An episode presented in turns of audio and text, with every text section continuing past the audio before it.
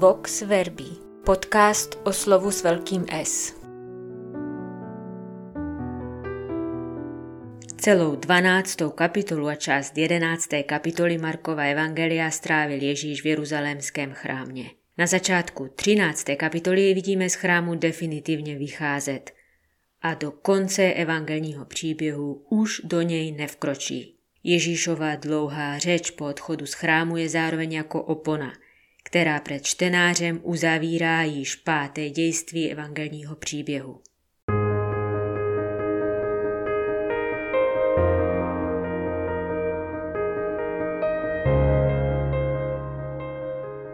A když vycházel z chrámu, říká mu jeden z jeho učedníků. Mistře, podívej, jaké kameny a jaké stavby. A Ježíš mu řekl, vidíš ty velkolepé stavby, Nebude zde ponechán kámen na kamení, který by nebyl zničen. A zatímco seděl na Olivové hoře naproti chrámu, ptali se jej o samotě Petr, Jakub, Jan a Ondřej. Řekni nám, kdy to bude a jaké bude znamení, že se mají naplnit všechny tyto věci. Ježíš jim ale začal říkat. Dbejte, aby vás někdo nepodvedl. Mnozí přijdou v mém jménu a budou říkat, já jsem to. A mnohé podvedou. Když zaslechnete boje a zvěsti o bojích, neděste se, musí to nastat, ale ještě není konec. Povstane totiž národ proti národu a království proti království. Na některých místech budou zemětřesení a hlad. Je to začátek porodních bolestí. Vy ale dávejte pozor na sebe. Vydají vás veleradám a budete býti ve schromážděních. Budete kvůli mně postavení před vladaře a krále, abyste jim vydali svědectví. Nejprve se musí všem národům zvěstovat evangelium. A když vás povedou, aby vás vydali, nedělejte si starosti předem, co máte říkat.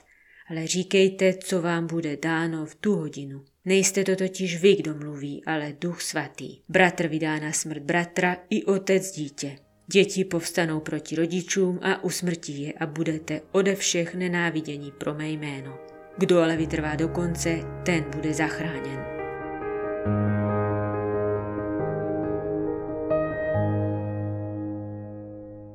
Reakce nejmenovaného učedníka při pohledu na velkolepou chrámovou stavbu zrovna v tuto chvíli je poněkud překvapivá. Bylo by logičtější očekávat, že učedník by se byl ozval se svým obdivným komentářem již ve chvíli, když se Ježíš a ti s ním přibližovali ke chrámu poprvé.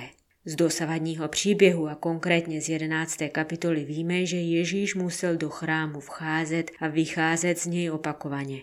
Proč tedy učedník nevyslovil svůj úžas už dřív?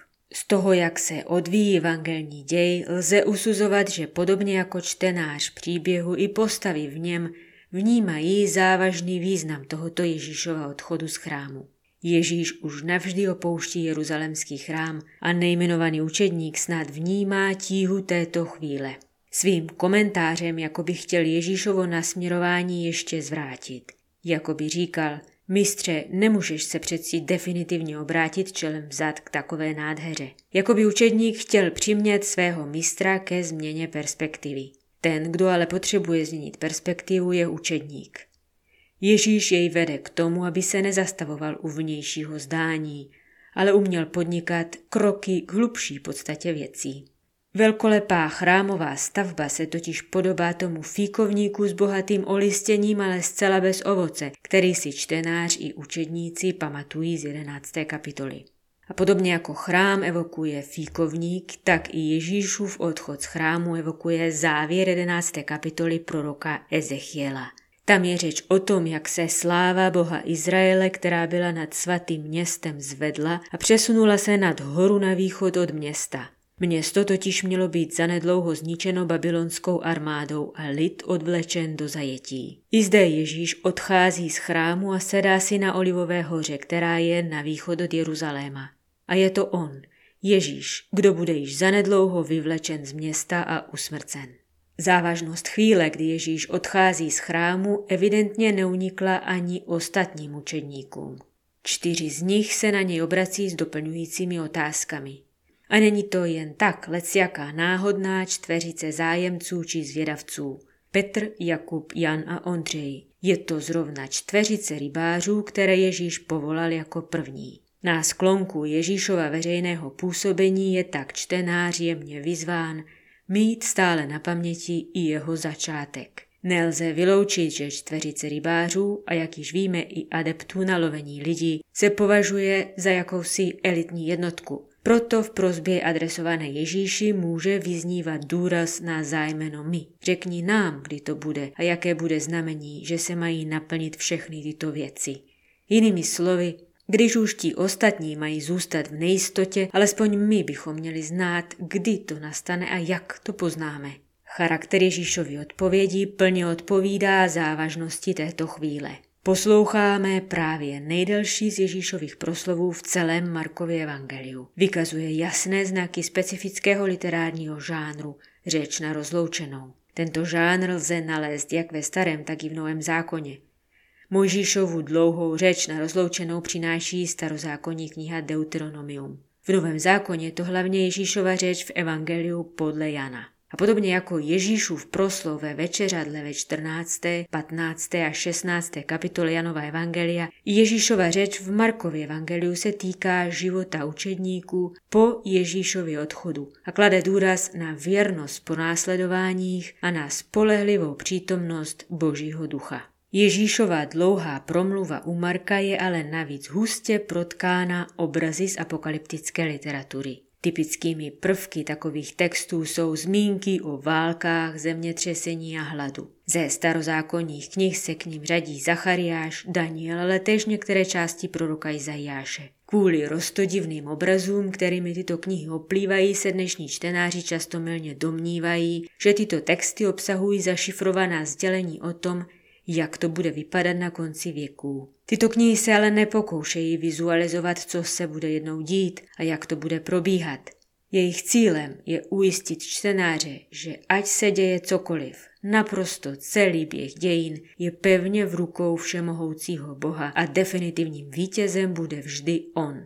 Ti, kdo se za všech okolností věrně hlásí k němu, se nemají bát. I Ježíšova odpověď s nejistěným učedníkům se nese v podobném duchu. Tázající učedníky, ale především čtenáře nasměrovává, k čemu mají upřít svou pozornost. Učedníci projevili zájem o dobu, kdy by měl být zničen velkolepý jeruzalémský chrám. Ježíš vede jejich pozornost k době, kdy budou oni zbaveni jeho fyzické přítomnosti uprostřed nich. Učedníci chtěli znát znamení, podle nichž poznají inkriminovanou dobu. Ježíš vede jejich pozornost ke strategiím, jak v inkriminované době obstát. Učedníci upírají zvídavý pohled na to, co se má dít kolem nich. Ježíš nasměrovává jejich pohled k tomu, co se má dít v jejich životech. Ježíšovi učedníci se v žádné době nemají zastavovat u vnějších, třeba i vizuálně výrazných efektů. To, co je důležité, je podobnost mezi jejich životem a údělem jejich mistra. Seznam strastí, které je čekají, věznění, bytí a soudní procesy je přesně totéž, čím nejprve projde sám Ježíš. I jeho učedníci budou vydáni a pozorný čtenář Evangelia tohle podezřelé slůvko dobře zná. Ale právě tato vydanost na pospas pro následování je spojuje s velikonočním tajemstvím jejich mistra. Jeho bezvýhradná vydanost, zdánlivě do rukou lidí, ale ve skutečnosti do rukou nebeského Otce, je začátkem nového života. Rovněž tak i jejich vydanost, zdánlivě do rukou lidí, ale ve skutečnosti do rukou nebeského Otce, je procesem, kterým loví lidi pro Boží království a hlásají evangelium. Vdova v předchozí epizodě investovala celé své živobytí do chrámu, který má být jednou zničen – De facto jej zcela promrhala. Ježíš v pokračování příběhu již brzy promrhá svůj život od pudivou smrti na kříži. Nicméně Ježíš nemluví o konci, ale o začátku. Zmiňuje doslova začátek porodních bolestí. A ty nejsou důvodem ke strachu a zoufalství, ale naopak k naději, protože se blíží nový život.